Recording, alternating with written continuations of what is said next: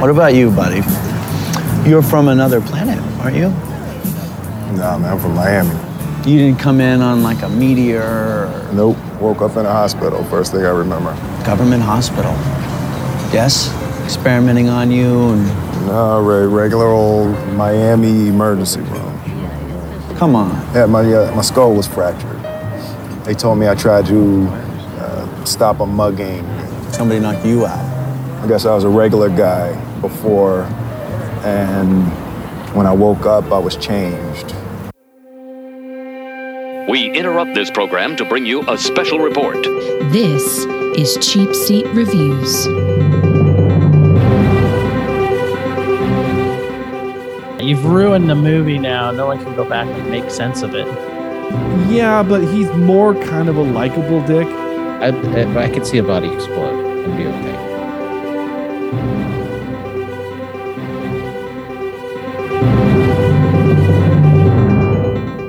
Hello, and thank you for listening to Cheap Seat Reviews, the podcast that explores the Hollywood film industry for the greater good.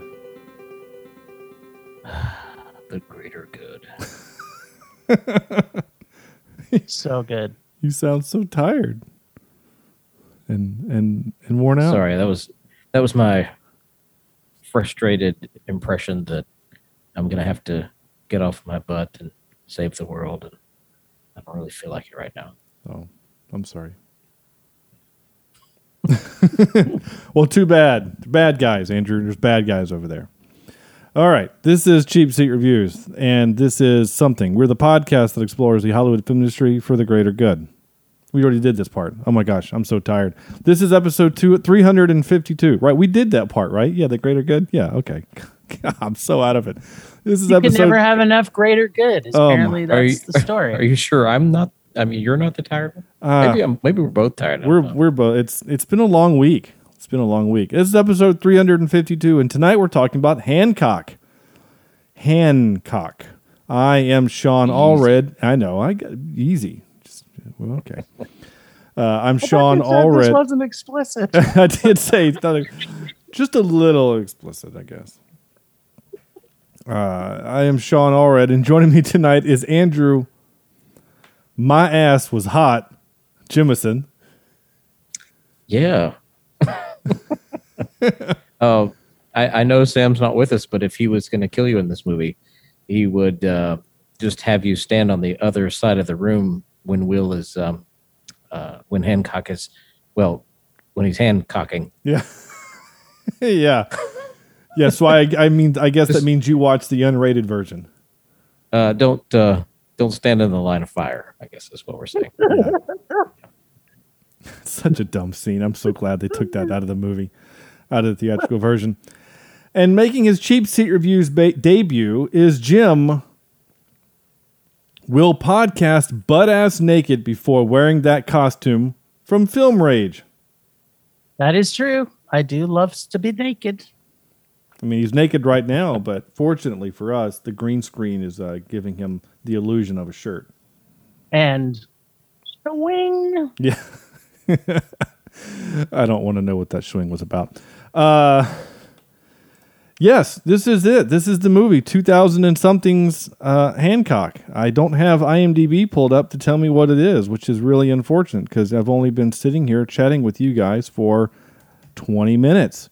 So 2008's Hancock, starring Will Smith and directed by Peter Berg. We're going to talk about Peter Berg a little bit more uh, in a few minutes. But Andrew, please tell us what is Hancock? Hancock is a superhero whose ill-considered behavior regularly causes damage in the millions. He changes when the person he saves helps him improve his public image. Yeah, I guess that's kind of right. Yeah, It seems guess so. Nailed it. That seems kind of IMDb sometimes just nails it. they do sometimes. It seems kind of lame, I think. But what do I know? Uh, it just usually IMDb is pretty lame.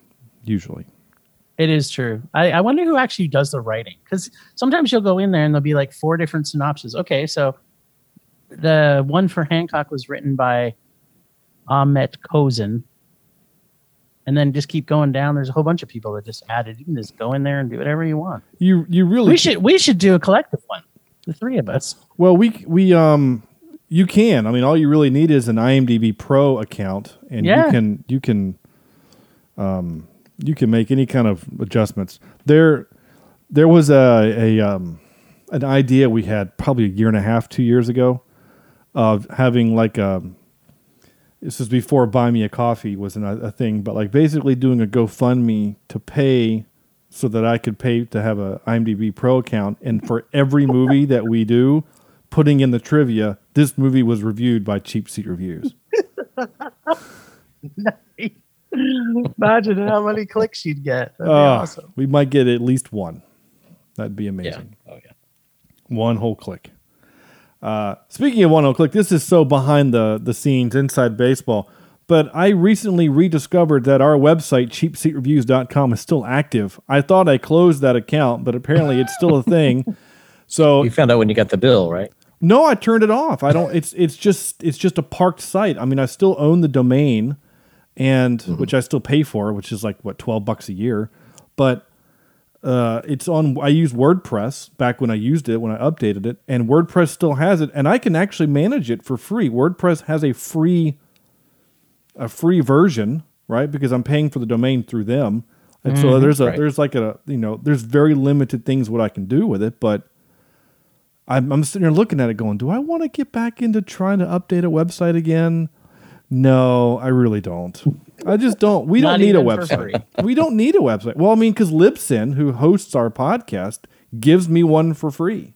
It literally, when I hit submit on a new episode, within five minutes, there is now a web page for that episode where you can go in and click on it and find our social media. I don't need to do that manually. I let Libsyn do it. And frankly, I don't. We don't have merchandise. We don't. We you know, if you're listening to this show, you know all these things. Now, in seven years, no one has ever said, "Hey, you guys should have merchandise. We would buy it." No one has ever said that. No one wants my dumb chair on a shirt. So, I do.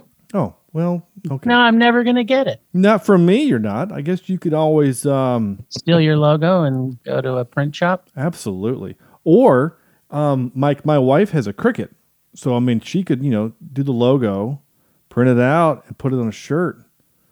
Would that be lame for me to do? Have her put that on a shirt, my own shirt? Is that weird to No. like put your No, own? I wear Yeah, sure. it's advertising, man. I wear my I wear my shirts all the time. I've got probably ten of them Nice. of our of film rage. They're all different styles, flavors, colors, That- tastes. That's cool. Yeah, I don't. We don't do stuff anyway. But no, what we do do. We do do. We review Hancock. That's what we're gonna do. All right.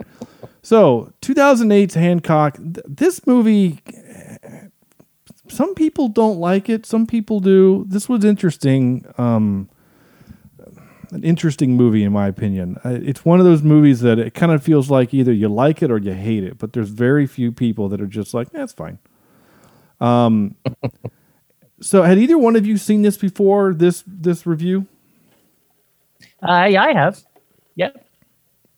Yeah, I I'd saw it in theaters. once, maybe when it, I guess when it came out, but I didn't see it in theater, so I guess a little after it came out. Okay, wow. So you saw it in theater? I think I did too.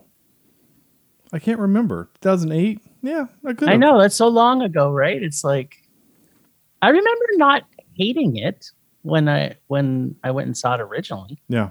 So when when you said, "Hey, do you want to watch Hancock?" I'm like, "Mm, "Okay." Yeah. Uh, has a hundred and fifty million dollar budget worldwide. It made six hundred and twenty nine million. Not too is- shabby. No, it's not too shabby at all. It made two hundred and twenty seven million in the U.S. alone. So I mean, it made its money back. And Well, and this is Will Smith, you know, pretty much at the height of his career, right? Oh yeah. Yeah, Yeah. I I think this is kind of the start of the of a run of bad movies for him. Right? Is that is that fair to say because we're past um let's see. Let me get down in here. So he does Hitch uh, let's see. Bad Boys 2 is 03. I Robot is 04, which I really like I Robot. He does Shark Tale, then Hitch, and then The Pursuit of Happiness, which was in 06, which was the closest he's going to probably ever get to an Oscar, which was a really good movie. Oh, Ali. Uh, Ali, you're right. Yeah, yeah. Um, I Am Legend, which I liked. I liked I Am Legend. And then he does this, and then Seven Pounds, and then Men in Black 3. And I think Men in Black 3 is kind of like a stopping point, right? Because then he does After Earth, which is terrible. Uh, he's in, I don't know what Winter's Tale is. He was in Focus, which I actually liked Focus. And then Concussion, which I did not see. Suicide Squad, which I've seen some of, but I mean, it wasn't good. It wasn't good enough for them to not make a second movie just a few years later. Collateral Beauty, which I heard was not good. Uh, we did watch him in Bright, which again I liked Bright. Uh, Aladdin, I thought he was fond in Aladdin, and then Gemini. So I don't know. I mean, I guess it was just maybe I'm.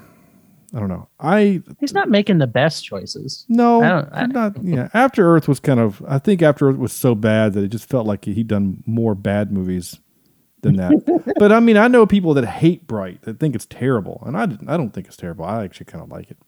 Uh, we had a good time. I had a good time with it. I don't, I don't, Andrew. I don't remember you were what you gave it, but he's making a second Bright. There's going to be a Bright two coming out. Yeah. What an original title name. Well, maybe they'll come up with something brighter. Uh, I don't know. If you like they'll call it bright, Bright. just wait till you see brighter.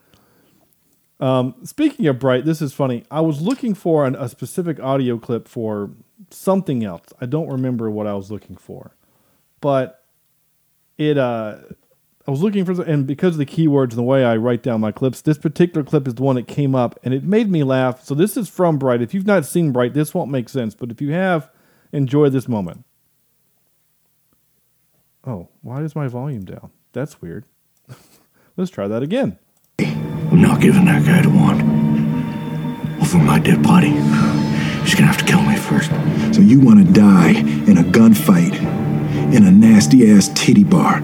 That's what that's what you want. I don't wanna die anywhere. Well, you know what? Now I do.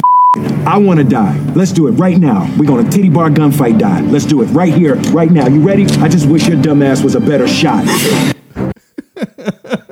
Nice. I love it. Uh, I really do. Okay. Anyway, so on to this movie. Uh, the last thing I want to mention before we really just talk about our, our feelings as we share, and you're not allowed to say pass, is Peter Berg, the director Peter Berg. And we've seen him uh, before on this podcast um, on a movie that we really like a lot, and that's The Rundown. He directed The Rundown. That was his feature debut. Uh, no, sorry, he did something called Very Bad Things, and then he did The Rundown, which I love. The Rundown, unabashedly love it. Uh, then he does Friday Night Lights, which is I think most people like, um, and then he did The Kingdom. Which did we watch The Kingdom? I don't think we did. Is that the the one um, with Pretty Boy? What's his name? Jamie Foxx and Chris Orlando Kidder? Bloom. N- no, Mm. Not Orla- uh, is it not Orlando Bloom? no, yeah, yeah. Jamie Foxx, Chris Cooper, Jennifer Garner, Jason Bateman. We've not watched it. We did. Okay. I'm thinking. What am I thinking? Of? We did Three Kings, which also does not have Orlando. Orlando Bloom is in Black Hawk Down. Yeah. I don't know what I'm thinking. Okay, that's fine. Uh, so he also he directs that, and then he directs uh, Hancock, and then he did something called Virtuality TV movie, and then he did Battleship in in 2012, which you know, Battleship. Was ho- was horrible. Yeah, I mean it's Yep. not a good movie, but honestly, I wasn't bored. I I I don't know. I thought the lights, you know, it was pretty. He did Lone Survivor, which I've not seen. It's also not great. No. It's also not great. Uh, he did Patriots Day, and then he did Spencer Confidential, which we watched. Didn't we watch that, Andrew? Mm-hmm. Yeah, it was okay. Yeah, he, he's he's done he does three Mark Wahlberg movies in a row. Just Actually, I don't think we. I don't think we did it for the podcast. I think we Yeah. just kind of watched it. I think we did. Did we? We're we're getting to the point now where we can't remember, which is great. No, we've we've done so many. Uh, I don't know what we've seen. Spencer Confidential, episode 309. Yeah. Oh, well, that wasn't that long ago. Yeah, you gave it a 6.1. Well, it's a 2020 release, so there you go. Yeah. Oh, yeah. We, in fact, we did it almost a calendar year ago. We did it August 2nd, 2020. Apparently, June is Peter Berg month. Apparently, yeah, or, or at least summer. He does. Ooh, dog. He does. like Uh, it does kind of work with the the summer kind of thing, though. Uh, so uh, Andrew, please, uh, if you have a, uh, oh, you're muted. Is that because your dog? He's playing with his puppy. No, that's fine. No, she's being a jerk. Oh. So You need you need to go go uh, whatever you're gonna do. no, I can I can give you my five word review real quick. Okay, go for it. Well, I've got two actually, and one is more than five words because I often break the rules Yeah, that's fine. that's how I live my life. So, um, first five word review is this: Call me predictable one more time. Nice. Yeah, and then number two: Does Jason Bateman play any other character? like, I feel like he is well. the same person in every movie that he's in. He is the same person in every movie, but he's still. I mean, he plays it well. Yeah, Yeah, I love him as an actor, but, But he, but I feel like it's he true. He has no the same thing. range. He has zero range. Zero range. Uh, I think the what would you just see him in with when he had the claw hand? What was that? Oh yeah, Thunder the, Force. Oh, the worst movie Thunder ever Force. made. Yeah. Thunder Force. I mean, he's he's literally the same character in that. He just has uh, crab hands. Well, Isn't he Love- in yeah, Ozark though? Hemsworth. Isn't he as like a very different? Yeah. oh yeah, I love him in Ozark, but he's the same character. he's the Oh, same much. character. Oh, is he? Mhm. Okay, I didn't know that. Yeah. I haven't Yep. seen a second of Yeah. that show. Yeah, well it's a good played, show. by the way, and very well played. So this movie, I just it. I said it. It's very predictable. Um, I remember knowing the first time I watched it, knowing that something was up with Charlize Theron. Uh, which, by the way, I don't know what her age is at this point, but she's looking great in this movie. Mm-hmm. I mean, just gorgeous. Not like in a. I'm not saying in a creepy way. She's just a beautiful person. Mhm. Uh, and then, but the movie itself, you know, it makes the story, the plot, I guess, is okay. I don't know if the, I don't know if it's the writing that's not 100. percent I don't mind the movie, like I, I could watch it and I enjoyed watching it, but I, I just, I don't know, it's just kind of blah. And I know you said people either like it or don't like it, but I'm, I feel like I'm kind of in the middle. I, I think it's eh, okay. And I think part of it has to do with uh, the predictability and Jason Bateman, Bateman, uh, which I don't mind him, but um, just some silly stuff like we've already talked about in the unrated version, which I didn't realize there was an unrated version, just like you said the other day. Um, but if you go to Amazon Prime, there's the unrated version, the theatrical version, and the 4K version or something. There's Yeah. like three versions of this movie on there. It's so important that we have three Yeah. versions. Yeah. Of this movie, yeah. Of this particular movie. Which is actually sad because when I logged in today to pull clips for the show, I got an alert that this movie is going to be leaving Prime in seven days. So when you hear this, you've got about five days to go watch it so that you can be up to date with us. Um, really, the only there's only two scenes really that are in the uncut version that are not in the theatrical version that I remember specifically. There's three scenes and one a couple of words. So like the scene that Andrew alluded to earlier. So there's a there's a kind of a sex scene in which this girl is kind of throwing herself, a groupie is throwing herself all over him because he saved her sister or something. And he basically tells her, "Look, when I get to the mountaintop, you need to be somewhere else." And then when he is ready to go, he throws her across the room, and then it what uh, looks like fifty caliber rounds are being shot through the roof of his of his trailer, and then she, you know, you know, being very creeped out, she just you know runs out, and the reason why that scene wasn't in the original version, theatrical version, is because it's not funny. It just comes across as uncomfortable. Lewd and Mm. uncomfortable. Yeah. Yeah. Yeah. It seems out of place for the movie once you've seen the whole movie. Yeah. That wouldn't fit in. I can see why it's edited, but I completely would have wanted to see that scene. Like that would that would have been I imagine that's what happened to Superman Superman and Lois. Like it's like how did she survive having sex with Superman? I just Yeah. don't get it. Makes no There's- sense. There's several other things about this character that, as, as far as being a superhero and having powers, that just like for for for instance, the scene where he's shaving in prison Mhm. and he's using his fingernails. Would I mean maybe I'm thinking too much into it, but would his wasn't wouldn't his hair and his skin be have the same molecular structure that it can't be? I don't know. I always wondered that about Superman. Like, can he? How does he shave? Yeah, I guess the idea is like like he can't like a razor wouldn't cut his hair. So Right. that the only thing that can cut his own whatever would be himself, right? It's like the Incredibles, you know, the only thing that can penetrate the, the robot is the robot itself. Yeah. And so I guess that's the only way that they, they did it. Because someone thought that, right? Someone, you know, thought, hmm, Superman, how does Superman shave? Well, he uses his laser vision in a mirror and he cooks the beard off or something. Like that's what people have said in the past. I don't know. Maybe he has that what is it, alopecia?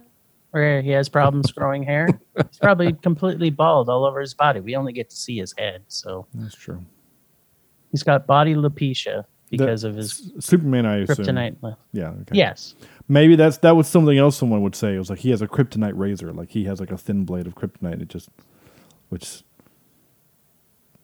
uh, you know, it's just Just uh, just thin enough to shave with, but not hurt him too much. I guess. Yeah, it's just seems dumb. Anyway, uh, Jim, do you have a five word? I do have a five word. I came prepared. My five word review is superhero ass bags don't necessarily fly. Okay. Super. I guess superheroes one uh, ass bags. Certainly fly. Yeah, ass bags being word and word too. I like it. Sorry, I had to do the math there. That's good. Yeah. I had to keep the ass bags as a word. It Sure. didn't make me change it. And superheroes also comes up. So Yeah, yeah. I like it.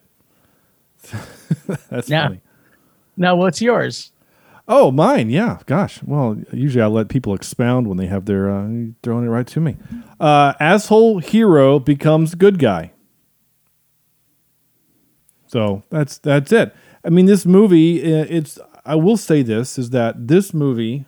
We have complained many times where the movie, the, the there's there's no kind of arc, right? That that the that the hero or the main character is just very mm, flat, so to speak. You know, we don't get any kind of character development or anything like that. And in this movie, very specifically, I mean, that's the point of this movie, right? I mean, it's literally the Right. point is that it's to show that he's a he's an asshole, and that through basically a, a PR firm, they you know he he's shown that he can live life in another way where he doesn't have to be an asshole, and he Yeah. could It it kind of reminds me of like uh, what's that movie Shallow Hal, wants a Gal or something, whatever that is. yeah shallow Hal. yeah Uh, filmed in North Shallow Hal, Carolina. yeah, that's what it's called.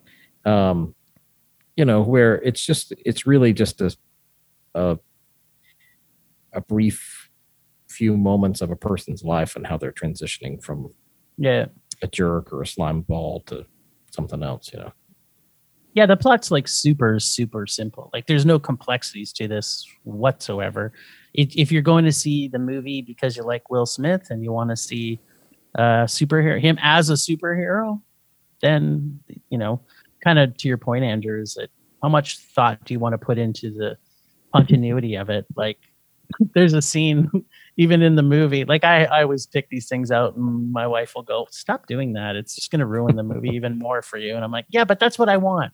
I want it to be ruined uh, there's a scene and i couldn't i couldn't stop thinking about it i had to replay it three times so he's eating a banana in the kitchen and the banana size changes like three times.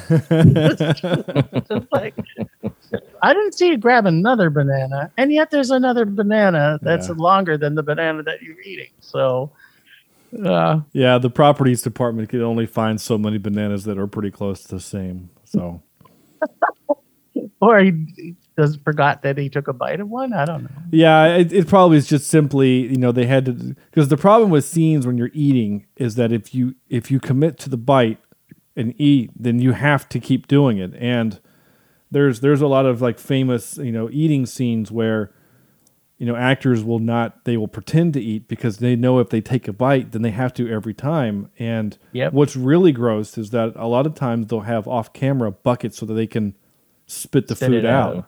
Because Uh, they don't want to they don't want to get full or you know be get bloated or or whatever you know? So um it, it does kind of make you wonder how many bananas were were eaten just in that one scene either eaten or or fake eaten. Yeah. but yeah, I, I, I I've I've worked a handful of uh, scenes where we did, uh, we had scenes where with food there, and by the time the food is is, by the time we're ready to film, that food is long cold, and you don't want Oh, any, yeah. you don't want any part of it, and Sushi is not something you want on a film set. well, fortunately, yeah, no, no, we never anything. that The I'm trying to think. So one was a date. Actually, almost all of them were dates. Uh, but I remember one. We were at an Indian restaurant, and because the restaurant that was part of the, our um, our deal is that we would use their name in the shot with their menu. Uh, th- Nice. that you could see their website. You could clearly see their website as you're holding the characters holding the menu, so they're getting free advertising. And then and then the, the um, we ate there, but the production paid for a crew of twenty to eat there. So I mean, they got a lot of money out of the deal. But um, so they had this plate of food, you know, but it I mean like it's mostly rice and some stuff on top or whatever. I don't really remember what it was, but I do remember by the time we finished the scene, because you know, whenever you have a scene, unless you're a, a really big production, you have multiple cameras. We only had one camera, so we do Yeah. all of your scene, and then we have to turn around and do the others, whatever. So yeah, that food was gross. Um, I mean, once we pushed in for like real close shots, we, we had to get the food out because it smelled bad. I mean, it food was that that food was plated and sitting there for probably three hours oh yeah. for a scene. My favorite side story, I have to tell this, and I, I know I've told on the podcast before, so any of our longtime listeners will have heard this, but um, we were filming this scene, and so I'm the sound mixer on this particular production. So as a result, I have my own monitor. So I have a feed coming out of the camera and have my own monitor so that I can make sure that my boom operator doesn't dip into the shot. And I have a little microphone so I can communicate with my boom op, say up or down or or whatever we need to communicate. So I'm watching the shot through my monitor, and but I'm not watching it like a like a you know a, a videographer, right? The camera guy is looking at the frame and he's looking at the actors. I'm looking at you know the edges, you know whatever. Yeah, and yeah. I noticed in the background on take five that the extra that's in the background is starting to choke. I mean, Oh my he's- God. he's choking and he's gagging and making those noises like he can't breathe. And so I'm the first one to see it. I'm like, guys, cut. We, we got to help that guy. And so we all kind of scramble and, and we you know rush over to the guy. I'm like, you okay? He's like, oh no, I'm fine. And the director goes, what are you doing? And he goes, I just thought it would be more interesting if the background character started choking on food. It'd be more realistic. And he's like, you cannot do anything to take focus off of the actors. That is not your job. You're an extra. You're supposed to. That's just- like a scene from a show too. Like I've seen that in a show somewhere. Oh my god! Like a comedy, is like a sitcom. Yeah. Um, I want to say extras or something. it was. It was too funny. I mean, That's Oh, yeah. that's hilarious. Is that the uh, British show? Yeah, that's um Ricky Gervais. I think there's a scene. Yeah, yeah. I've seen that. That's funny. it's yeah. Good show. Anyway, sorry, I have to tell that story whenever I can. Um, It's a good one. so Andrew kind of told us his feelings on the movie. Jim, you haven't really said. I mean, you said you saw it in the theater, and you said you don't remember hating it then. What about what about now? Kind of where are you where are you what are you sitting on the on this with this movie? Um, you know, it's kind of funny. The more I'm aging, the more I don't love like ac- action used to be my genre.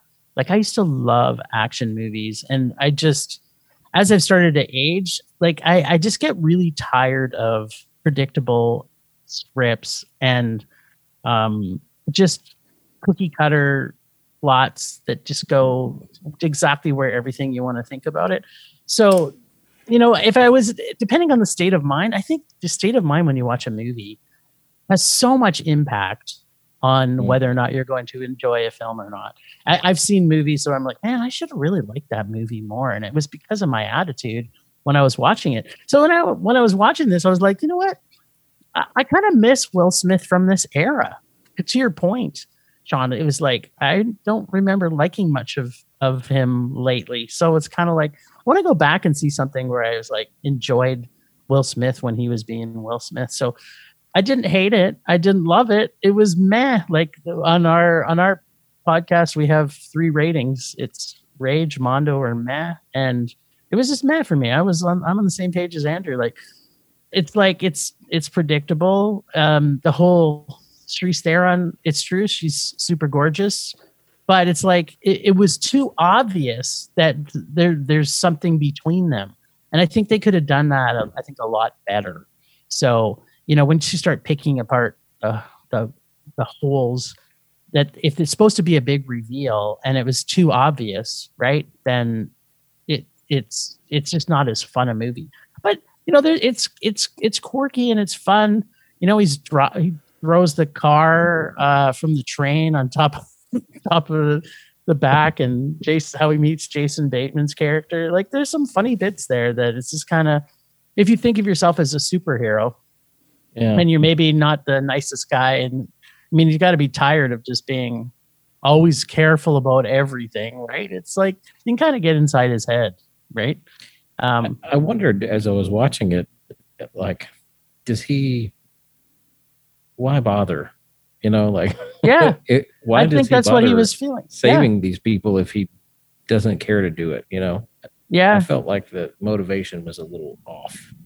yeah it, i mean i can kind of see what you're saying with that. It's definitely one of those things it's kind of i think because he's he maybe be a maybe he's maybe an asshole but he doesn't want to see people die right? Like i i think he ultimately doesn't want that because he's you know he's got a at least yeah somewhat has a soul or a heart i guess you'd say.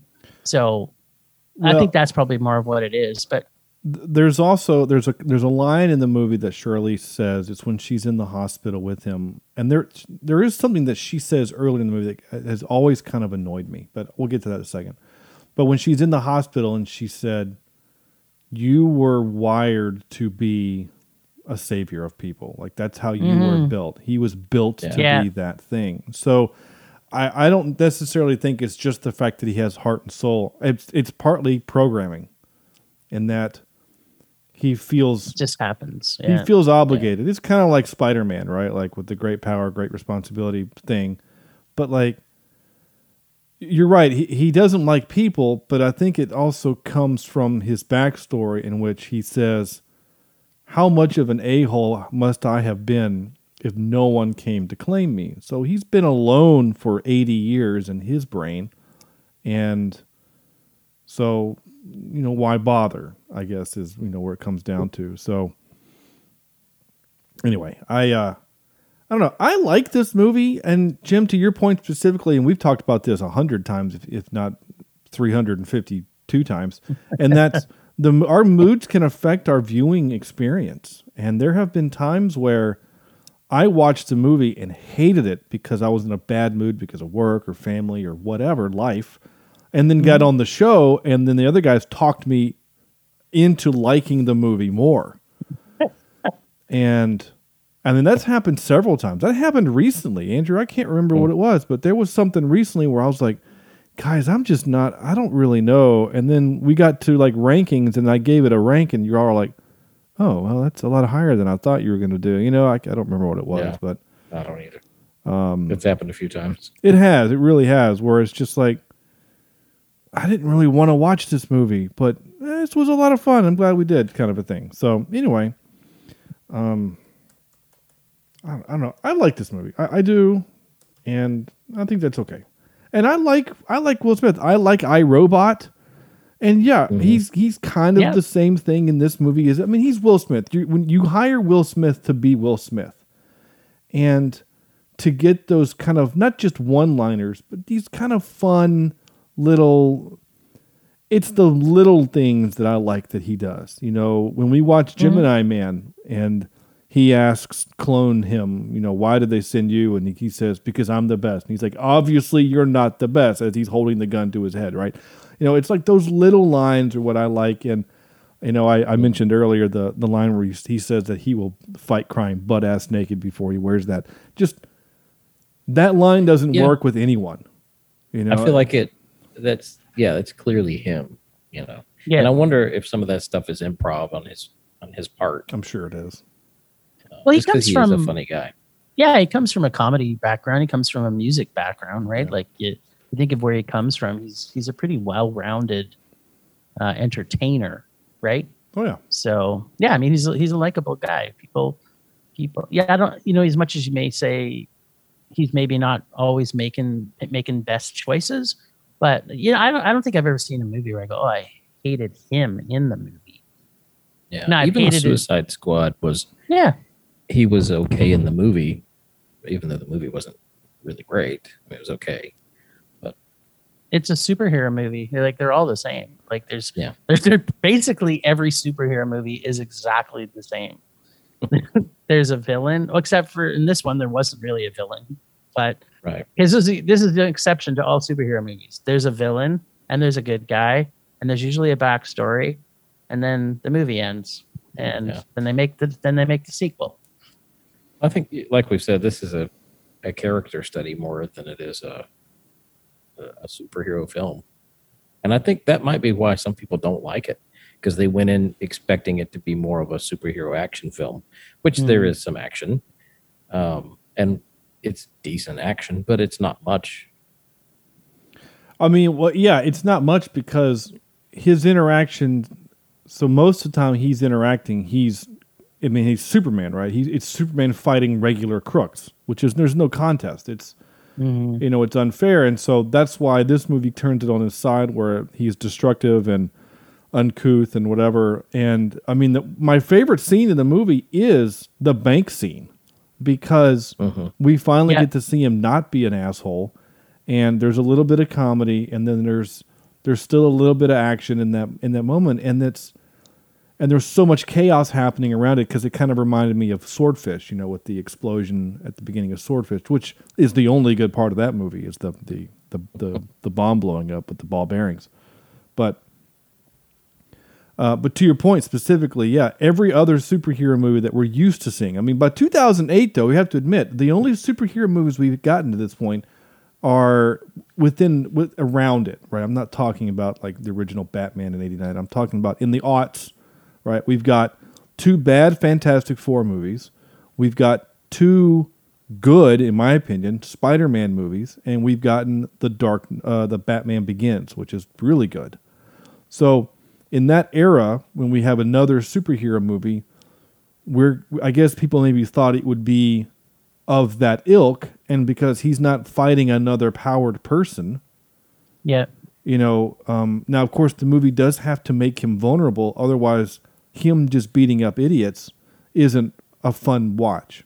You need to have the struggle, and you need to have a reason why it it has to, he has to overcome. Right, that's part of also most superhero movies is they have to overcome the thing because the bad guy usually is more powerful than the good guy, and that's why they have to they have to overcome the thing through whatever means being clever or being out you know more powerful or more smart or just having their popeye moment whatever that is. Um, and in this case you know he just he was he was injured enough or he was weakened enough because of the the plot needed him to be that the fight scene in the hospital had more consequences to it which i liked. I liked that scene in the hospital. And of course when bateman takes an axe to uh, that guy it made me laugh out loud like yeah, Jason, go. Yeah, yeah, because you didn't see that coming at all. At least I didn't. I didn't see that that him wielding an axe. I mean, he's standing next to an axe. You see it, But then when Yeah. he cuts off the guy's hand, he's like, "You didn't!" And then he and then he hits him. He, he cuts him with the axe, which is pretty gnarly. So, this movie, I- Mhm.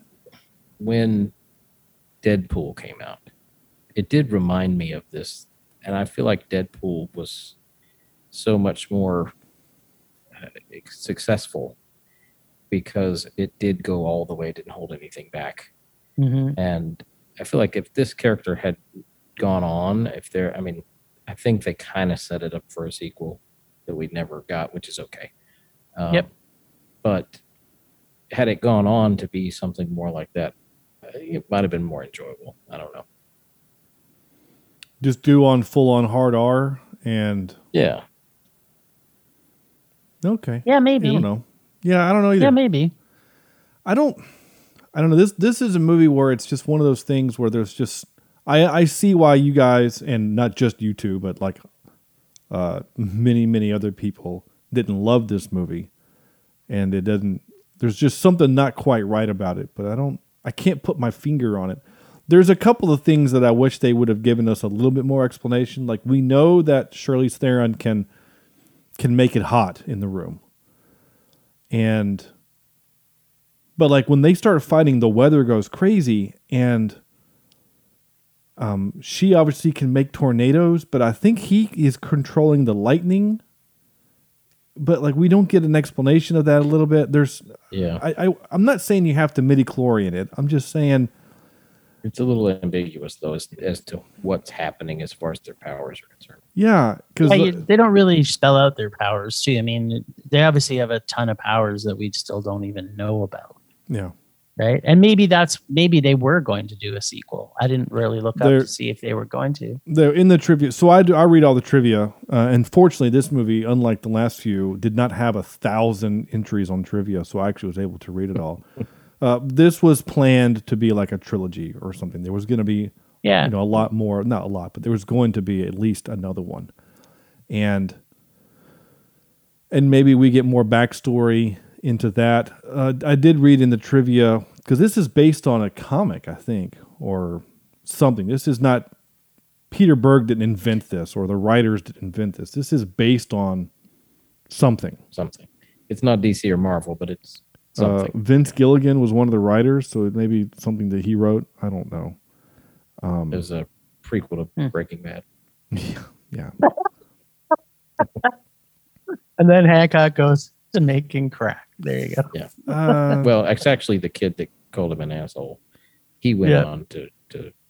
Actually, you know what? I'm, I'm, Yeah. I think I'm wrong. I do think that this is an original idea uh, because this script Is has it? been floating around for about ten years before they finally filmed it. Um, because I'm looking back through the trivia. Yes, this might have been a, a, a an idea that someone had for the script. The original script was actually a lot darker, uh, more more violent, and they wanted to lighten it up. Because again, in 2008, well, I mean, think about 2005 when this script was finally picked up. We didn't have dark superhero movies. We just didn't. Yeah. Yeah. You know, Batman Begins was the went clo- over better though. it might have, but there there was no way that they would have known that. You know, Yeah. like we hadn't had. Uh, well, we had Blade. Blade is hard R, but it's not dark. It's just violent, but it's not dark.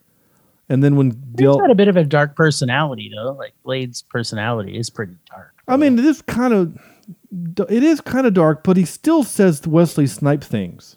You know, he Yeah. he, he still Yeah. kicks a guy and calls him an mf'er. and- and and uh and Whistler says funny things too, you know. So I mean, I don't know it, and especially the second one when Del Toro got a hold of it, it you know it's it really feels like a comic book movie at that point.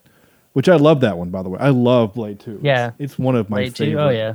Um, He's one of my favorite directors. So oh, he's great. he can do no he can do no harm. Anyway, I don't know. Uh, I'm going to go through a couple of my notes though, real quick, as we continue on. Um, I did like how we get. Uh, there's a lot of the kind of the eagle foreshadow. I guess it's a foreshadow. I don't know. I mean, there's an eagle on the bench. I mean, obviously it's on his hat, but there's like an eagle on the bench, and there's there was another eagle I remember seeing, other than the ones that he drew. Somewhere else. I can't remember. Um, and I'm going to read some trivia about why that matters. The eagle, in a little bit. I did write, haha, flying into seagulls is something Superman never had to deal with. I just think that I I, I thought that was funny. Yeah, just you know, because it's not something you think about. You just you see Superman fly, and it's just so sexy, and he's flying with a you know you know alcohol in his hand. He's running into birds and getting bugs in his mouth. It just it feels more real that that would actually happen. You know, like he almost Yeah. hit the plane and things like that. Um, If only the CGI at the beginning was good enough that we believed it was real. yeah, the the CGI doesn't hold up very well for a hundred and fifty million dollar movie. Mm-hmm. You know, I, especially at the end. I noticed it. I think it was like the last scene where there's like a cityscape. It just looked terrible. Well, the shot when they're putting the, the moon in the f- background of the two of them kissing looked real bad. I mean, that Oh, looked yeah. that's green screen. That's like 1980s green screen bad. It is. I or mean, blue screen. well, yeah, yeah, blue screen. I mean, it looks like a composite shot, is what it looks like. It looks bad. I mean, I, it's kind of unforgivable for 2008, in my opinion. I mean, mm-hmm. we're we're almost 10 years past the Matrix, right? Like, get get your stuff together, guys. I just, I, I think, I mean, we're we're what six months away? No, this is the same year as Iron Man. We just hadn't hadn't, Yeah. hadn't come out yet. I don't think. And when did Avatar come out? Because I mean, that's the Avatar was 2010, right? Wasn't Okay. Avatar 2010. Blue people. Avatar. Not too far after this. yeah. yeah, 2009 it says, but yeah, close enough. So this was July of 08. Okay, so when did Iron Man come out? I mean, I know that's unfair. Iron Man is, you know, is Industrial Light and Magic. You know, I know that's unfair. 2008. Yeah, it's 2008 May, so it came out a month earlier. Okay, IMDb, get your shit together. There's no way Iron Man is only a 7.9. Here, get out Apparently. of here. You guys are drunk. Apparently, a bunch of dummies. Yeah. and So yeah, Iron. So I Hancock came out a month later. I mean, that might also be part of the reason why it didn't do as well because it had to go up against Iron Man in the same summer. I mean, that's I Iron don't know, Man blew 600 million. Didn't you say like 600 some 600 million? 600 million worldwide. It, it, I mean, I say only. It did 222 in the states as compared to Iron Man, which again not quite fair, but uh, Iron Man same budget, 150 million. Uh, Iron Man made wow. Okay, worldwide Iron Man made less money than Hancock. I would not have There bet you that. go. 585 million worldwide. Well, but think about it. Yeah, but think about it. Um, Robert Downey was just coming out of being a drug addict, yeah, and Will Smith's just coming out of being awesome. awesome. He's yeah. Will Smith, right? So everybody wants to see a Will Smith movie, but everyone's like, I don't know if I want to go see a druggy play Iron Man. Well, and I mean, and I probably thought way so many other people thought is when they announced Iron Man. You know, Paramount, you know, Pictures. It was a Paramount production. This is long before Disney. You know, I remember thinking, really, they've run out of ideas. Hollywood's run out of ideas. So I yeah, just, and as a superhero, the first one, it's kind of like, is this the one I wanted to see? Is my first one? I like they chose Iron Man. It was kind of like what? Well, and I remember very specifically, and, and we've I've, again, this is something I know we've talked about in the show uh, because we did review Iron Man years ago, and that's when it when it when it said Marvel Studios, I thought, oh, they've produced, they're making their own studio, and so when they did Incredible Hulk, just like the next year, because the previous Hulk was only like three years earlier, but it was terrible, and and I remember thinking, okay, uh, Marvel's gonna have control of things, and then I had no idea what was to come. And then of course Avengers came out in 2012, and I was my world was rocked. Um, but yeah, and you made the reference to the fact that a um, Avatar, uh, you know, was kind of a, a stepping point. I've I've also made this point before where there's we have these breakthrough moments. We have these tentpole uh, movies that make um, that affect the the industry. You know, tentpole wise. Yep. You know, so you have Oh yeah, yeah. you know, like like Gone with the Wind, uh, not Gone with the Wind, Wizard of Oz, first color movie, right? Like changed changed film, and then Yeah. Um, and then you got to wait a little while, and then get, I think, kind of the next big leap is 2001: A Space Odyssey, which was like 61 or two or something, and it kind of changed how we looked at space movies. And then the next big leap is Star Wars, and which is 77. And then I think we kind of have to wait a little bit to get to because there's some good movies in the 80s, but there's nothing groundbreaking in my opinion between 77 and 93 when you get Jurassic Park, and that Yeah, I think it depends on the genres though too, right? Like it's it's I know what you mean by tent poles too, where there's there's certain thing either in because things like sound, right? Like there's a whole development that happened to sound, right? When you and the and you know the, like you said colorization or whatever, right? Like but I think there was maybe tentpole moments in say dramas and stuff how they changed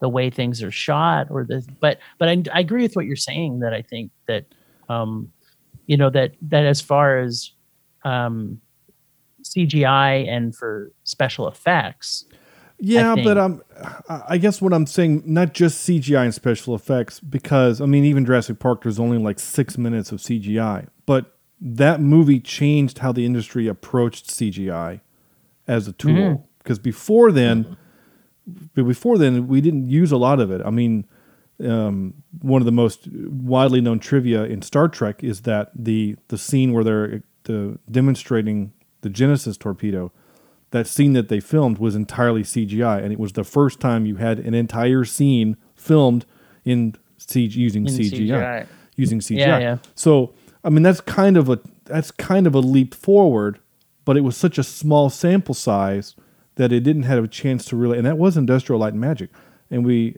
and uh, in fact that company that did that would become Pixar. You know, and and I do see your point. I do know your point about you have these kind of these moments where you make a document, not a documentary, like a drama or a horror film or whatever, and these kind of moments. But those usually don't affect everything past it, right? After The Matrix, everyone wanted to do that style of not just bullet time, but how can we do slow motion and not make it look dumb? How can we make it beautiful and add to the Yeah. story? And I know again that's more of a technical part, but I guess that is mostly my point is you have these technical advances. Um, and then I, and then I think Avatar is kind of the next one. I know that Lord of the Rings was if we don't have Lord of the Rings, we don't have Avatar uh, with Andy Serkis and mocap. But I think Yeah. Avatar is the next step because what Avatar did was say 3D is a thing and it's here to stay. and then it didn't. But that's the thing that makes me like. There's nothing since Avatar, in my opinion, that comes close to the tree scene in Avatar.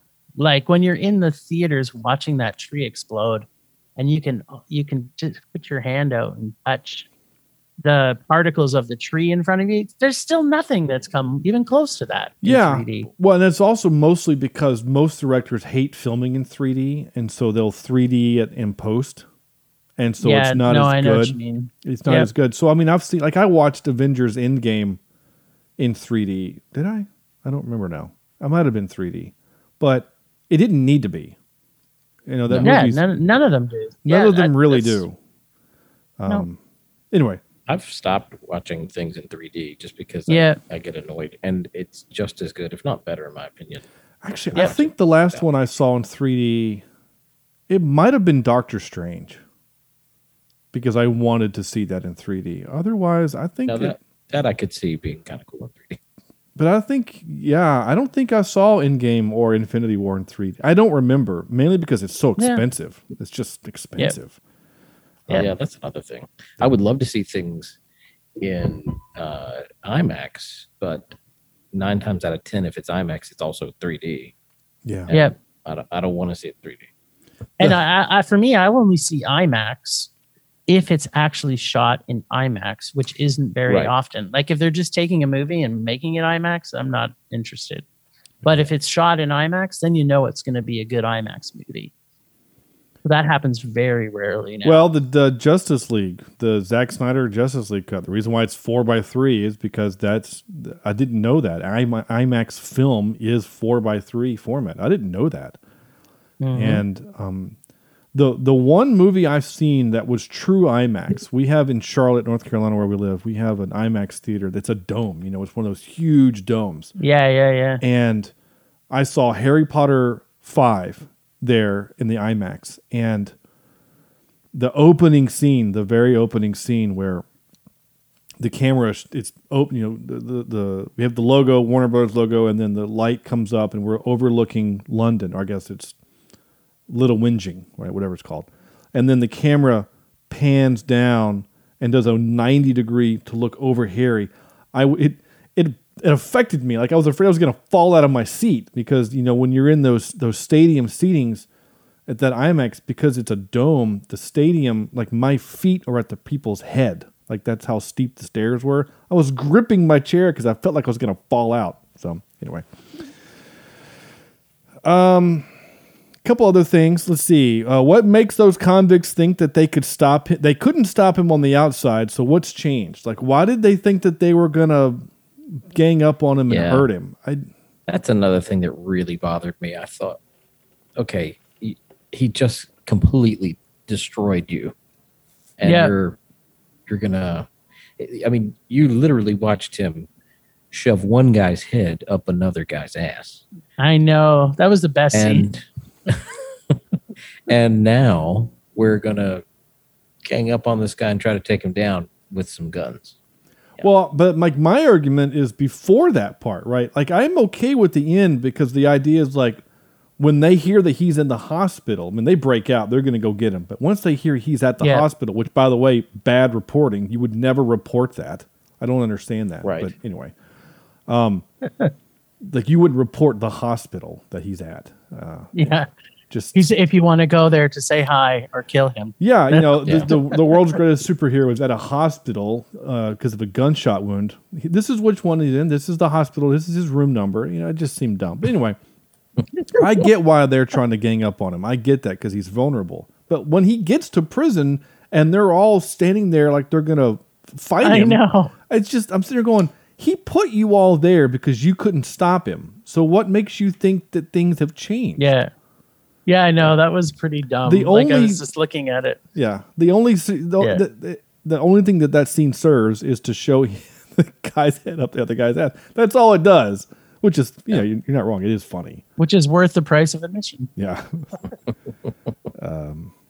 And then we get human centipede. Yeah, a little bit. Yeah. Uh, yeah, I did write. She's obviously figured out a way to have sex without killing Ray. Yeah, I don't didn't know. She's not- that. I don't. Oh God, I want to say this so bad, but you're gonna have to believe this. they didn't prove that she was a squirter, so I think she's pretty safe. Maybe maybe her husband is just not that great. Well, there's that too.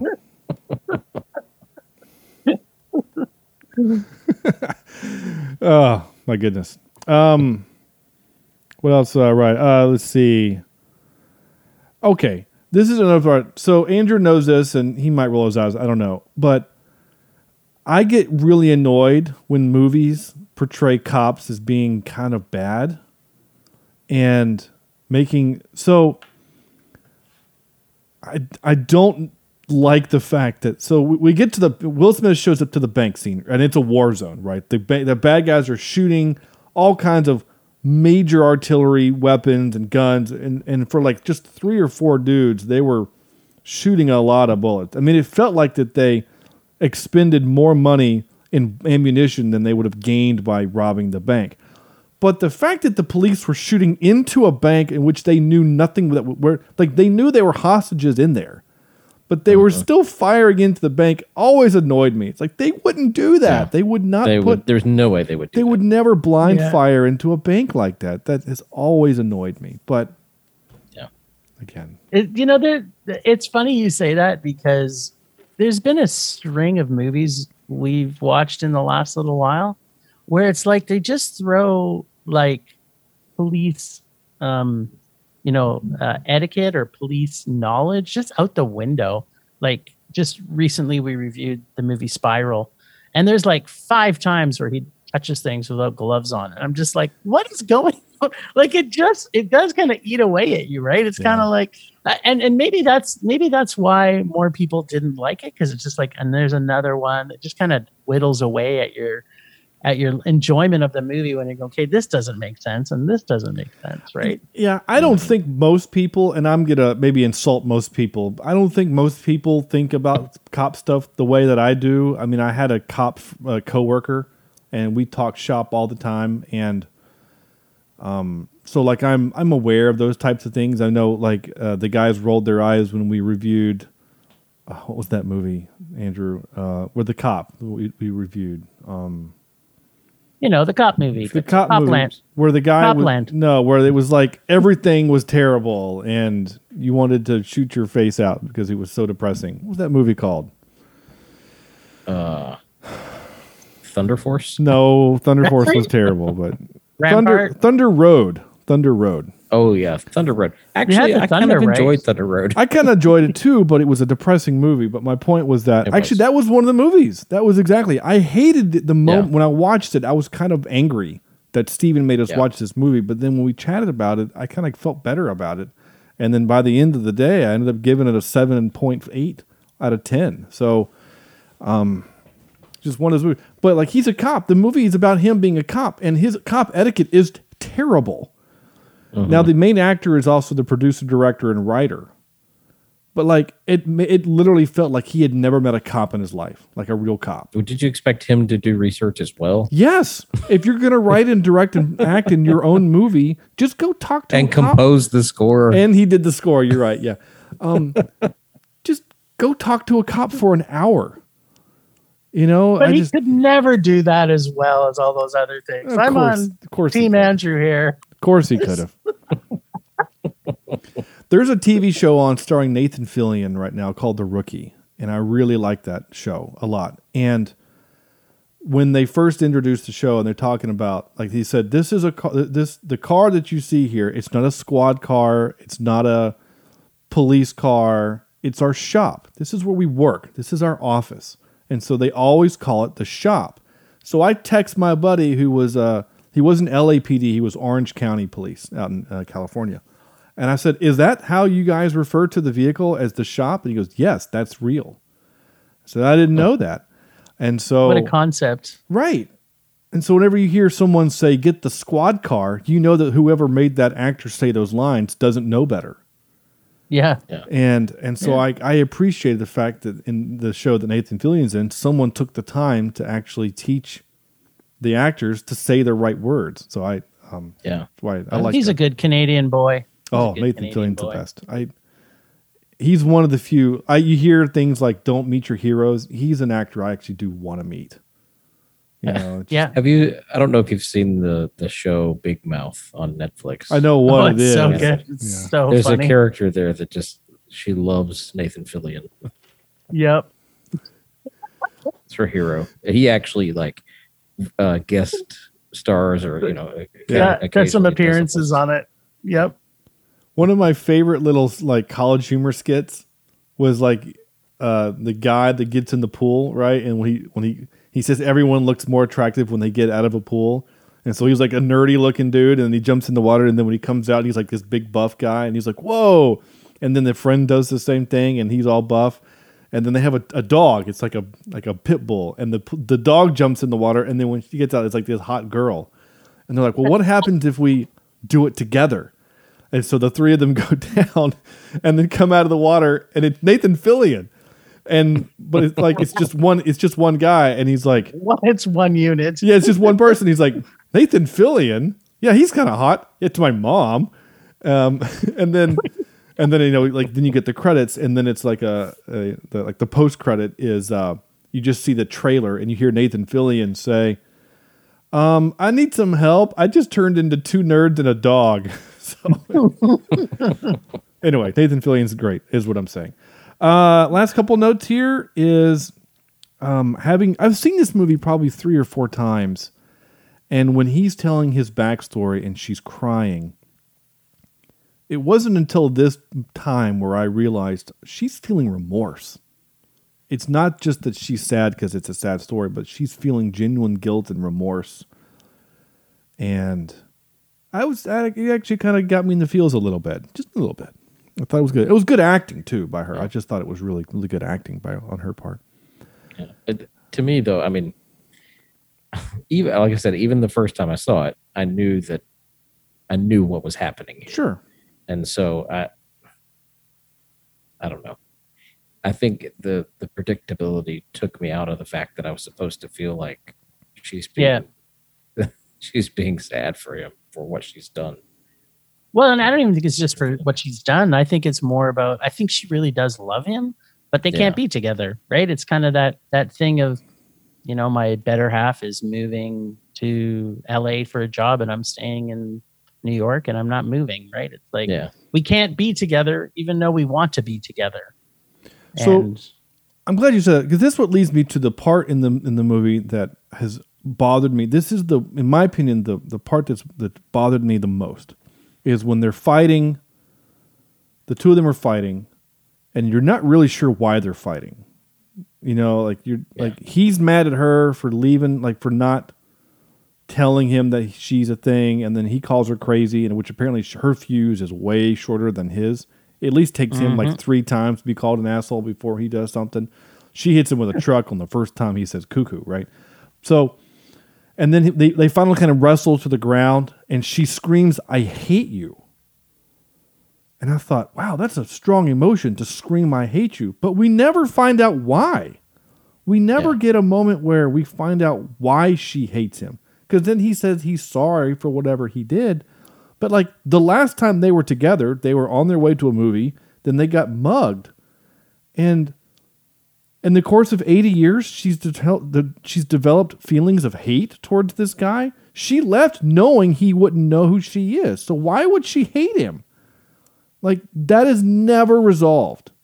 And that's always annoyed Right. me. that well, he did say she was cuckoo, so But I mean, obviously, yeah, yeah, and, and maybe that's something that he said to her before, and, and these are these are hurt feelings of of thousands of years. I don't know, but it just felt so. I mean, the way she screams, the way she acts, like Charlize Theron's acting, is that this is a, a, a hatred that has been building and building and building, and it comes to a head. Literally, there's storm and tornadoes, and they're fighting and whatever. But like, we never get the resolution. So even when we're at the ho- the hospital and she's filling in the backstory for him and and us, the audience, and it's a very sweet moment, and she's talking about how much she loved him, and you would. that You got this scar protecting me doing this, and you got this scar protecting me doing that, and you got this. Like his body is a t- is is a is a a temple to her, right? Like or a shield to her. Like Captain America's shield's got all these scratches on it from battle. Like, like that's his body. And she screams, I hate you. I just wish the movie would have told us why she hated him. That's all. Or left that out. Or you're right, or just left it out. Just have them have the fight. Hmm. I don't know. I, I'm not again. The fight doesn't They make sense. fight without her saying that. I, I don't know. I guess it does. Uh, I'm glad she also changed into sexy hero costume before they went and did the fight. That was nice. You know, Yeah. that's another thing that just kind of took me took me out of it for a moment because she's homemaker, you know, hot mom, and then all of a sudden we see her in this like stripper outfit, and I'm like, does does Ray know she has this in the closet? I mean, I think they use that on Saturday nights. That's what that's Saturday night. Uh, that's it. That's kind of all the notes that I have. Um, I did have a. So we have a. I do tropes. I talk about tropes in movies. Um, I, I did write montage. So we do have a. ooh, I guess do I need to play it right? Um, I have to play this. That was loud. Uh, that's our montage clip. We had a montage of of of him being in jail and trying not to be an asshole. Uh, we also got the slow clap trope. I thought that was that was nice. That was that was lovely. And the only hopping man I got, Andrew, this is so dumb, but it made me laugh when I wrote it down. Is Aaron's dinosaur? He remember he leaves him the little yeah. dinosaur in prison, We never see that dinosaur again. I just assumed that Hancock left it there at the prison. So Aaron's favorite dinosaur, his favorite toy in the whole world, and Hancock is a dick and left it at the at the prison. So Maybe he has it in his inside pocket, close Maybe. to his heart. maybe, probably not. Uh, Hopping Man, Jim, and for anyone listening who's who's joining us from Film Rage is is a trope that we associate to whenever uh, um, the movie introduces a, an idea or a character, and then that that, that disappears without any kind of resolution. Uh, Go back to uh, 300 episodes and listen to Darkman, and that'll make sense. I guess it wasn't. You were, were you, you were on that show, right, Andrew? For Darkman? yeah, but I think maybe I was just filling in for Chad or Corny or somebody. Oh, okay. I can't remember how long ago Darkman was, but anyway, it's fine. Um, Darkman was episode 101. It was your first episode with us, Oh, full okay, well, full yeah, time. right. Yeah, that's great. How cool is that? A little history for you. There. Uh, there was one. There was one other thing that bothered me, and that was the the I guess device that the guy was holding, the crook was holding, that was going to blow all these people up. I don't. I don't know anything about anatomy ad- other than what I see, but uh, if you cut someone's hand off, do those muscles not just? I mean, do they?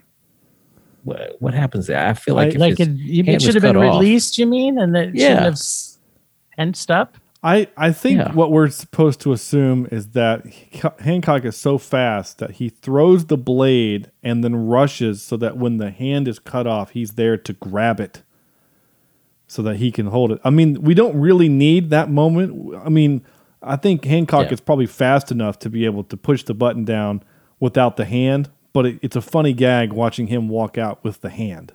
With the hand. Yeah, it's, Yeah. it's just a gag. Oh, it's yeah, it's definitely funny, but I just wondered how.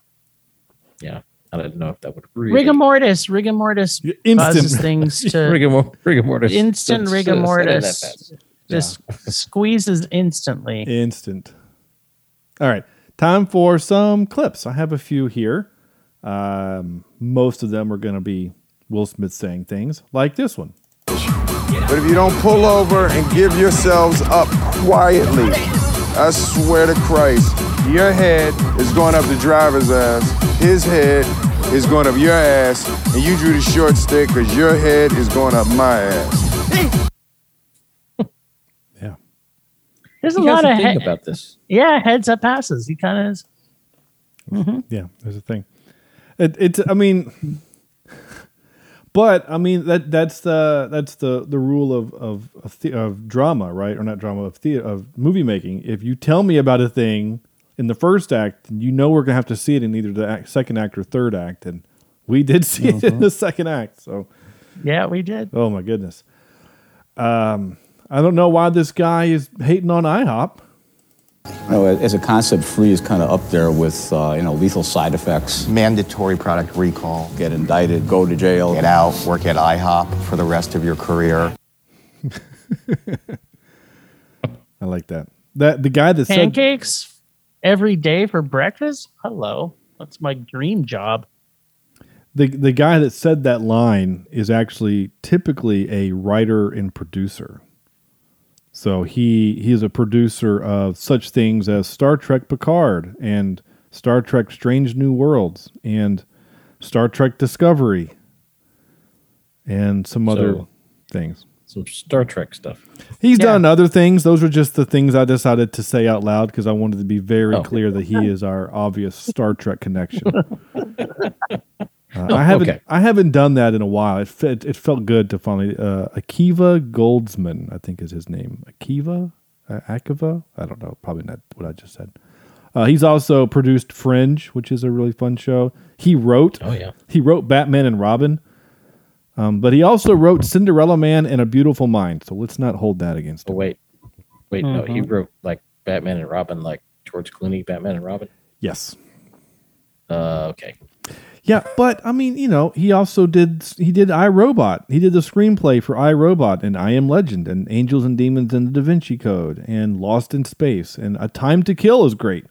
and you Batman can stop. Forever. You're, you've kind of started throwing him under the bus now. I mean, he's it's, it's good and bad. I mean, it's all over the place, right? Like Batman Forever, not a good movie. A Time to Kill, great Oh. movie. Batman and Robin, bad movie. Lost in Space, not a good movie. A Beautiful Mind, great movie. I Robot, fun. Cinderella Man, good. Da Vinci Code, bad. I Am Legend, fine. Angels and Demons, not good. But then he did Fringe. I liked Fringe. So and anyway, then he did, and then he did some Star Wars and then he or did- Star Trek. Yeah, then he did Discovery, which I like a lot. And and uh, So I wonder if he just had some bad days. I mean, you know, some we all- really bad days. And most of the Some stuff dark that he's most of the stuff he's directed is TV show. He directed a handful of episodes of Fringe, something called Breakthrough, a couple episodes of Discovery, a couple episodes of the Titans TV show. The you know, Oh yeah, it's a good show. That's a good show. Uh, a couple episodes of Star Trek Picard, and he's doing the pilot episode of Strange New Worlds. So I mean, you know, good good on him. Anyway, I didn't mean to spend that much time on that guy. I just like the fact that he said work at IHOP for the rest of your career. I just I don't know why it just made me laugh. And also, whenever I think of IHOP, I think of the Man of Steel. You know, the the bully ends up becoming the manager at IHOP in Mhm. Smallville. Uh, this was also kind of funny, and again, feels like a Will Smith thing. How about you, thickness? Goggles? There you go. So Mm-hmm. There is a comment that he makes. There is a comment that he makes that is um, it probably wouldn't fly too well now. The homophobic comments that Yeah. he made. I that kind of popped out and was kind of like, eh. it popped out for me doesn't too, especially in 2008. We weren't super. We weren't probably as, as sensitive to that kind of language as we are now. At least he didn't use FAG. Yeah, Yeah. it's true. You know, It's true. Yeah, but you think about every, you know, the TV that was on at that time. The Office was happening at that point. Mhm. Um, you know, and they make all kinds of homophobic jokes and, you know, a lot of things that would not fly today. Yeah. Yeah, yeah. Um, this also uh, again, most of these clips made me laugh. Did you shove a man's head up another man's ass? I like that. Yeah. I just love the way he just deadpans it, and then Will Smith just kind of nods, like, "Yeah, I did." Uh, It's a thing. Yeah, and uh, here's your middle name, Jim. By the way, I ain't wearing that, Ray. Yes, you are. Oh, no, I'm not. No, you are. Uh, actually, I'm not, Ray. I think you're not, but you are. I will fight crime butt ass naked before I fight it in that, Ray. You know, you have fought naked. We've got that. That's on YouTube. I'm glad this was filmed nice, close, like late enough that YouTube was a thing, so that line still works. You know? It- oh yeah. um, like Iron Man, same year.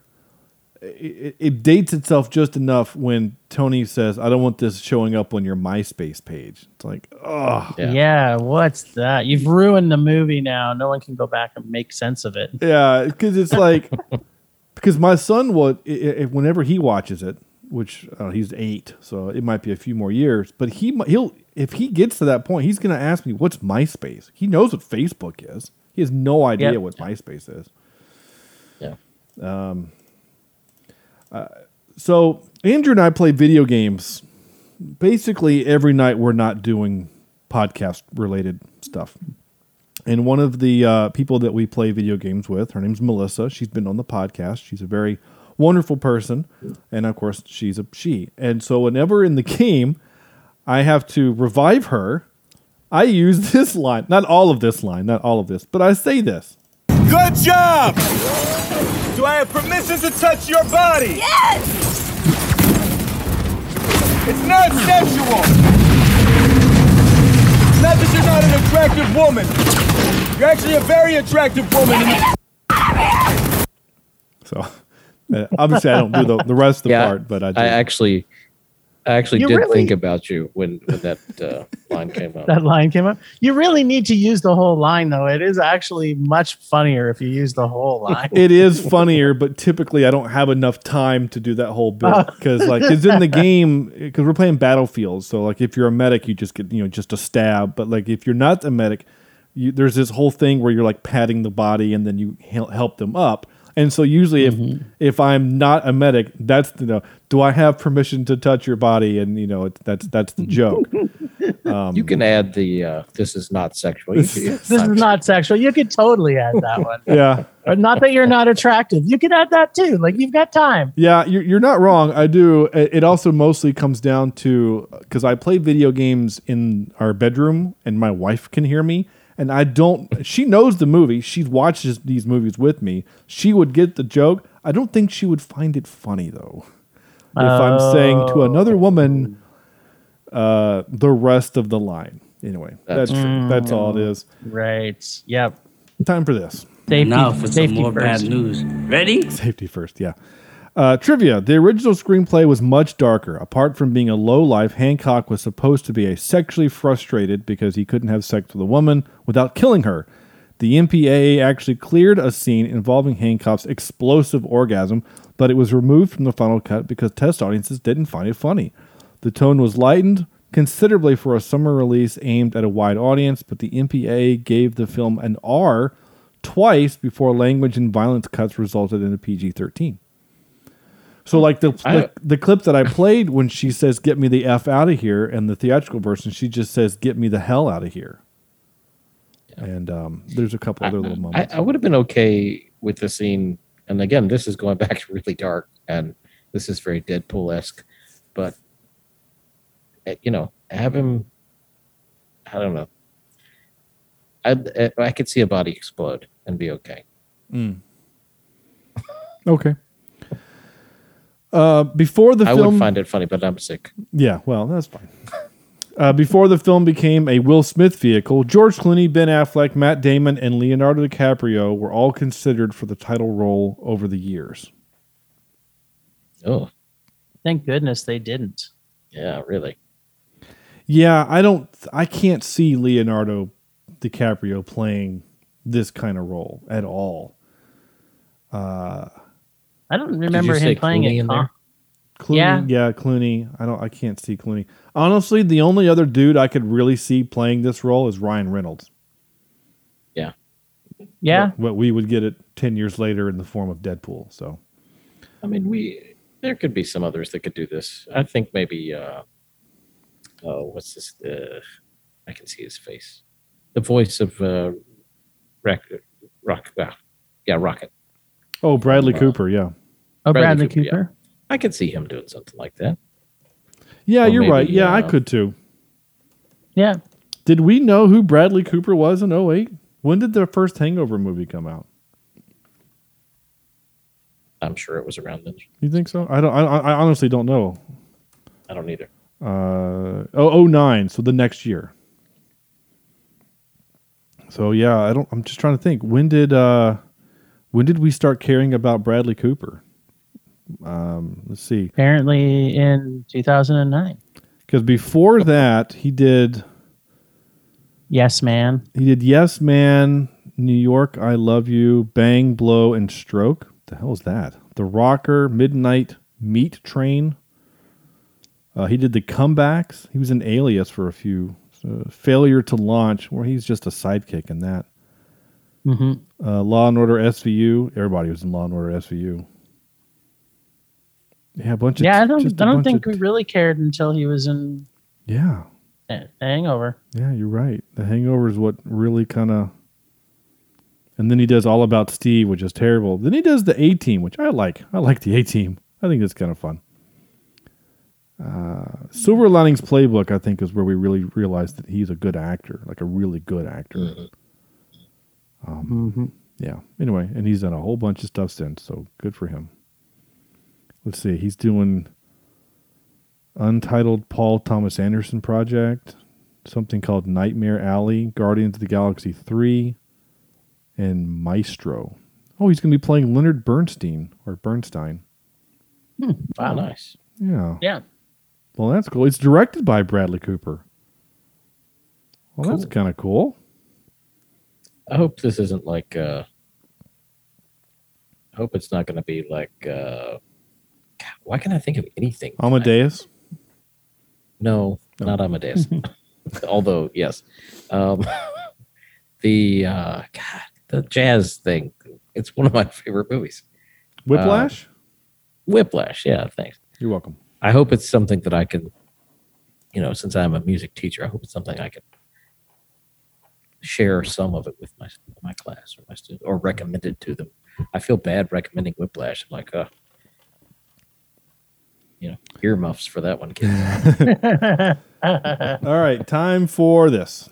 Excuse me while I whip this out. We're going to. Uh, I love playing that clip for for guests who have not listened to the show, and that that, that totally like throws them off. It's just really funny.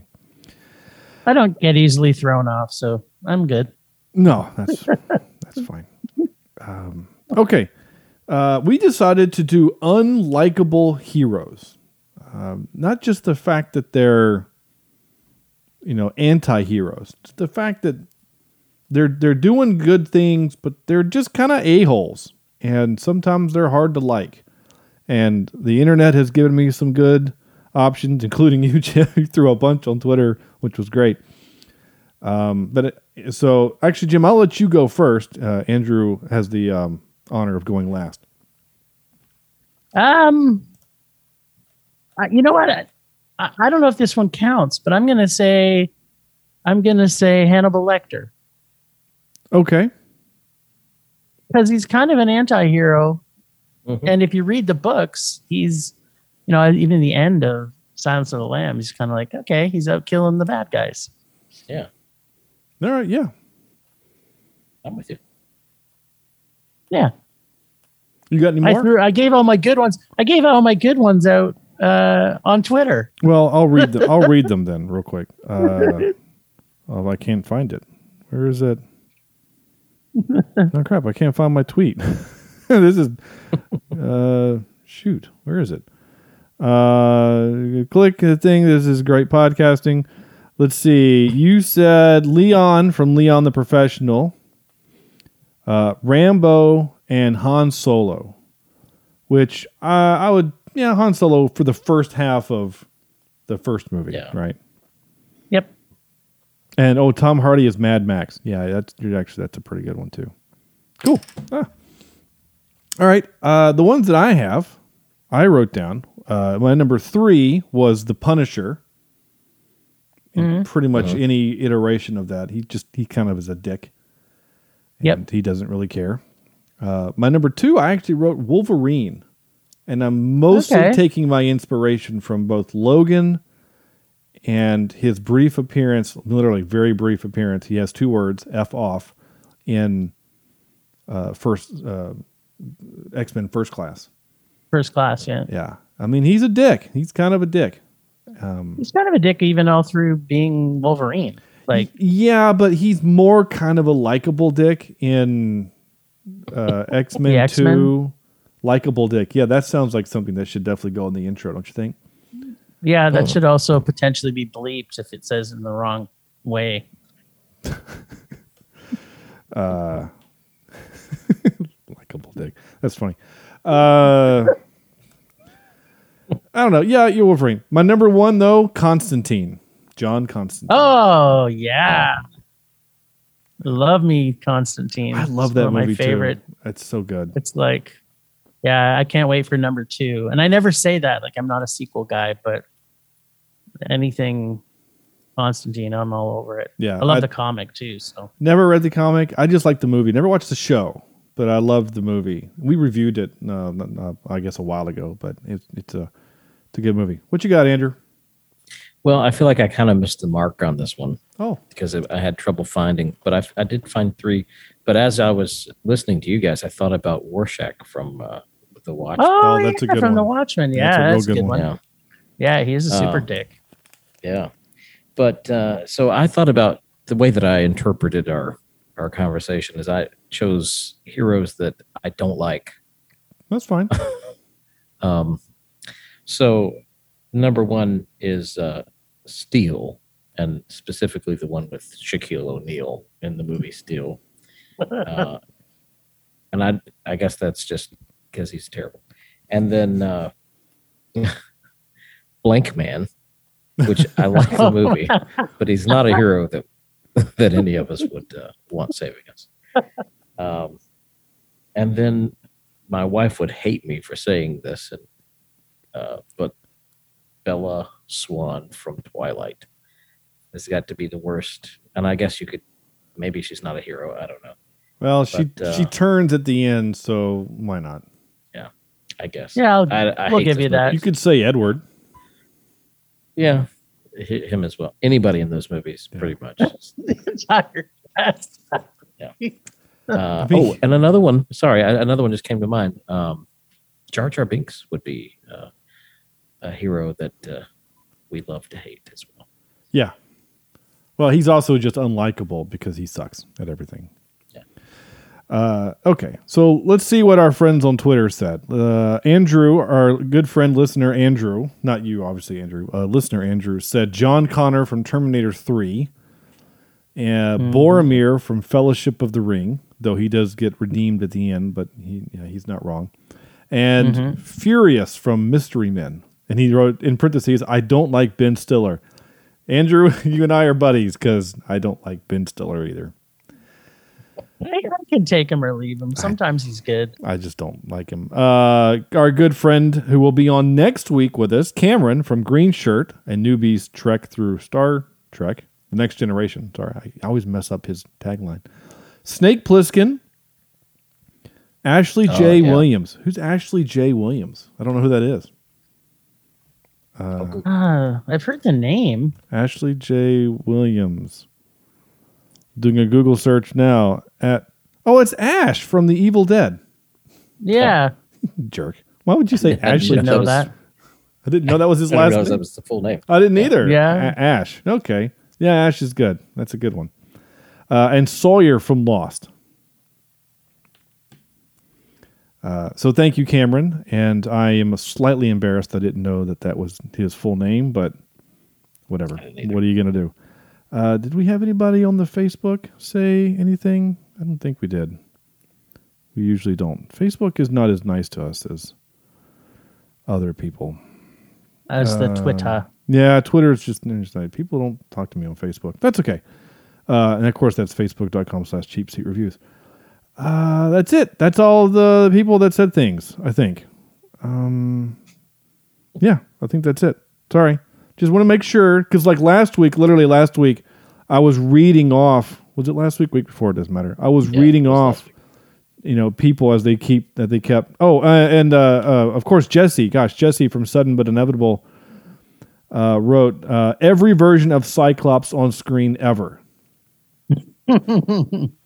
Yeah, he's not wrong. Yeah, no, he's he's he's good.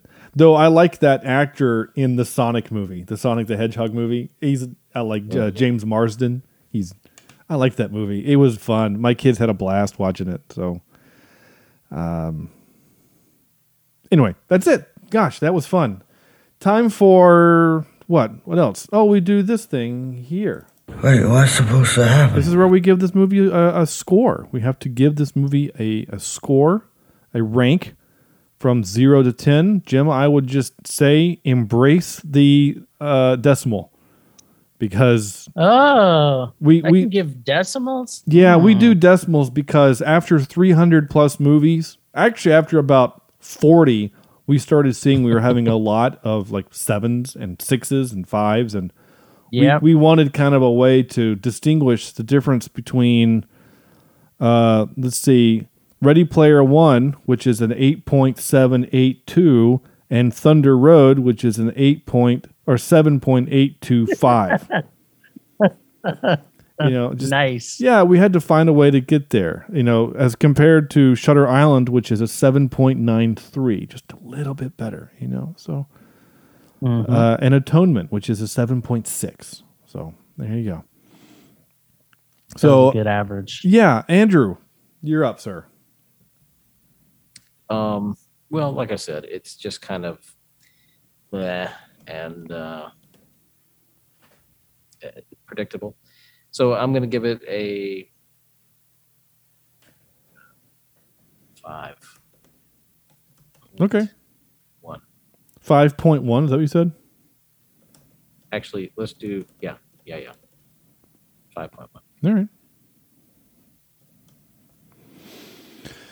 Jim, what you got?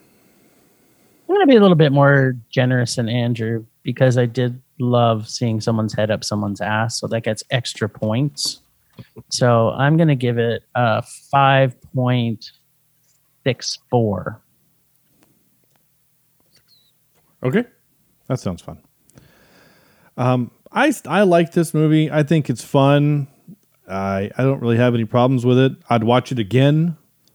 I recommend anyone listening to this that if you if you want to watch it, go watch it. I think it's a fun movie if you're looking for a good time. Are there way better superhero movies out there? Yeah, pretty much anything in the MCU, even Thor 1, which I don't think is a good movie, but that's okay.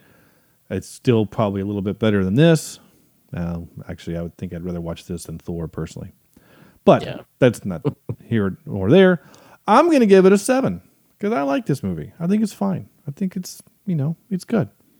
And not seven point zero five. No, just a seven because that gives me a nice average of five point nine one three, and that's a good number. You know Okay. that that that puts it in league with uh, other such movies as um, The Last Dragon and uh, Yeah, I uh, can see that. Enola Holmes. I spelled Holmes wrong. I spelled I wrote Enola Holes. Nice. That's funny. That's a different movie. That is a different movie. Jesus. Oh, I think I've seen that one too, but Uh, I hope not. Had to pay for that one. Yeah. Jeez. Okay. Dollar holes. I can't believe I wrote that. That's okay. My one of my clips for tonight is uh when I wrote butt ass naked, I spelled naked N E A K A D. naked. Necad. I think is how you actually pronounce that. Uh, the last little thing here that we do is um, our our our quote game. Now, none of us knew the quote from last week. Fortunately, What was I that? Oh, actually, no. I do know what it was. I went and looked it up.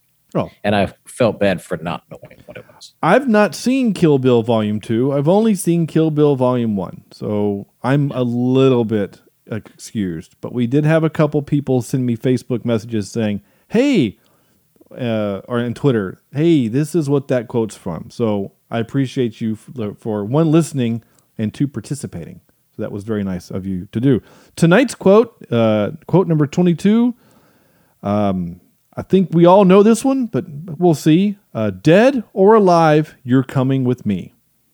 So I think I think we all know that. I've heard that in a few movies, though. Yeah, that's been in a few movies. That has been in a in a few, but it's. I seem uh, to think Arnold Schwarzenegger saying that. he might have said that in a Terminator kind of Yeah. a thing or whatever, but I'm pretty sure the line this is quoting is from RoboCop. It's from Verhoeven film. Yeah. yeah, yeah. I'm, I'm just. I guess I'll Verhoeven just go ahead and say it. But Ver, Yep. uh, is it a is that a Verhoeven? Oh yeah, RoboCop is a Verhoeven Yeah, film. yeah, I'm a yeah. huge Verhoeven fan. For some Huge, reason, huge, I had huge. I had Verhoeven um, mixed in with uh, who's my guy Andrew. Um, he did Peter Jackson. No, he did Die Hard. Um, John McTiernan. McTiernan. I had Verhoeven and McTiernan. I guess because their names make me think of different accents for some reason. I don't know why. Yep. Um, anyway, that's it. That's our show. We have no more things to say except Jim. Tell people who are listening to this show how they can find yours. Well, they can find us on Twitter, Facebook, and Instagram at Film Rage YYC. You can find us on TikTok, I think also at Film Rage YYC. You can find us on our website because we still have ours.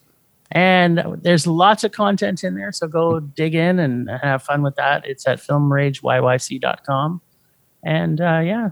And uh, you can send us an email at uh, filmragecalgary at gmail.com. What does YYC stand for?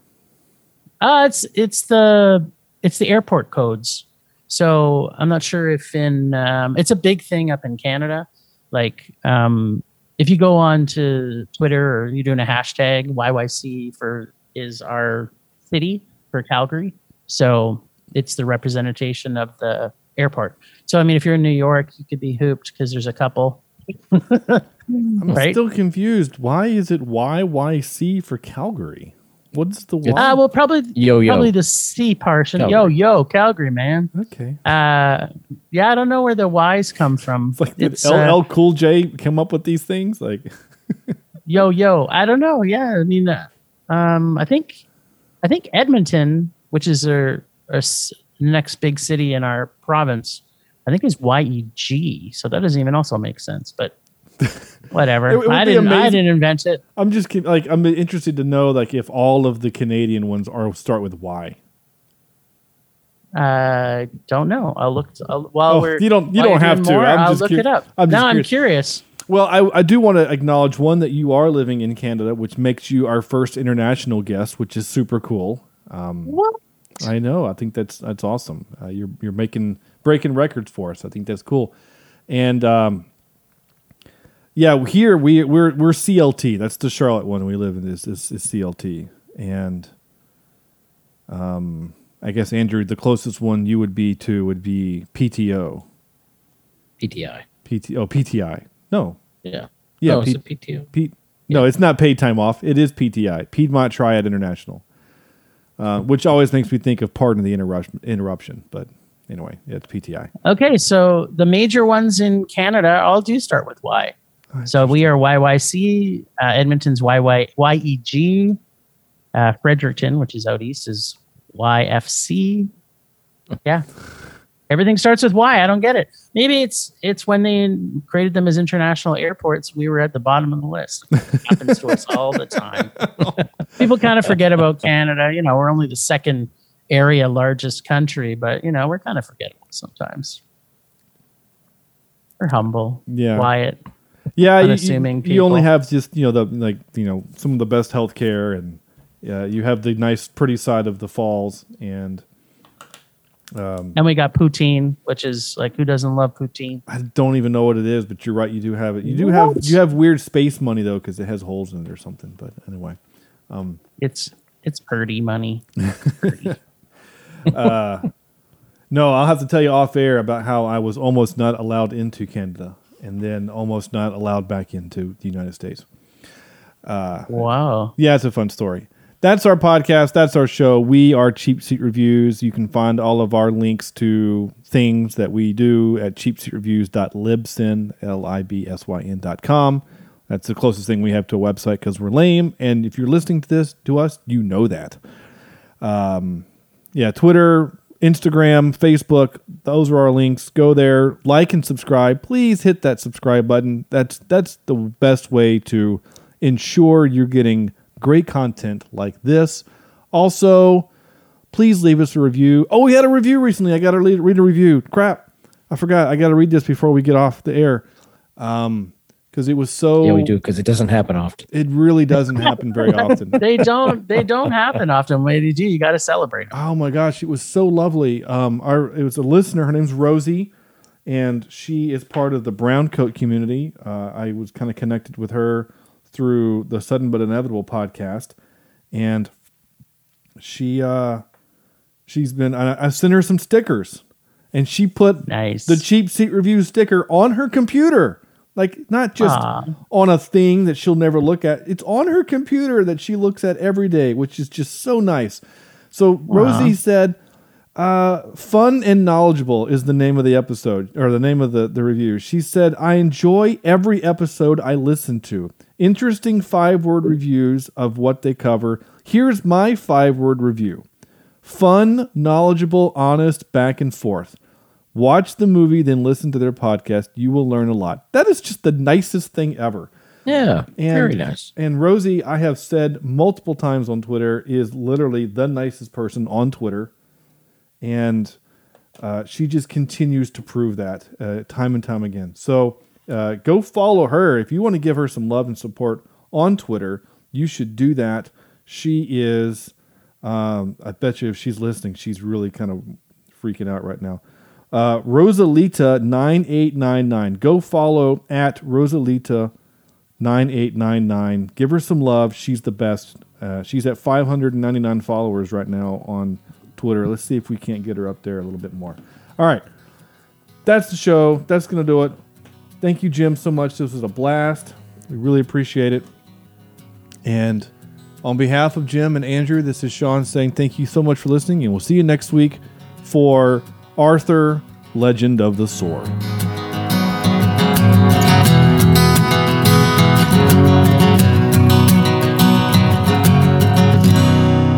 This is Cheap Seat Reviews.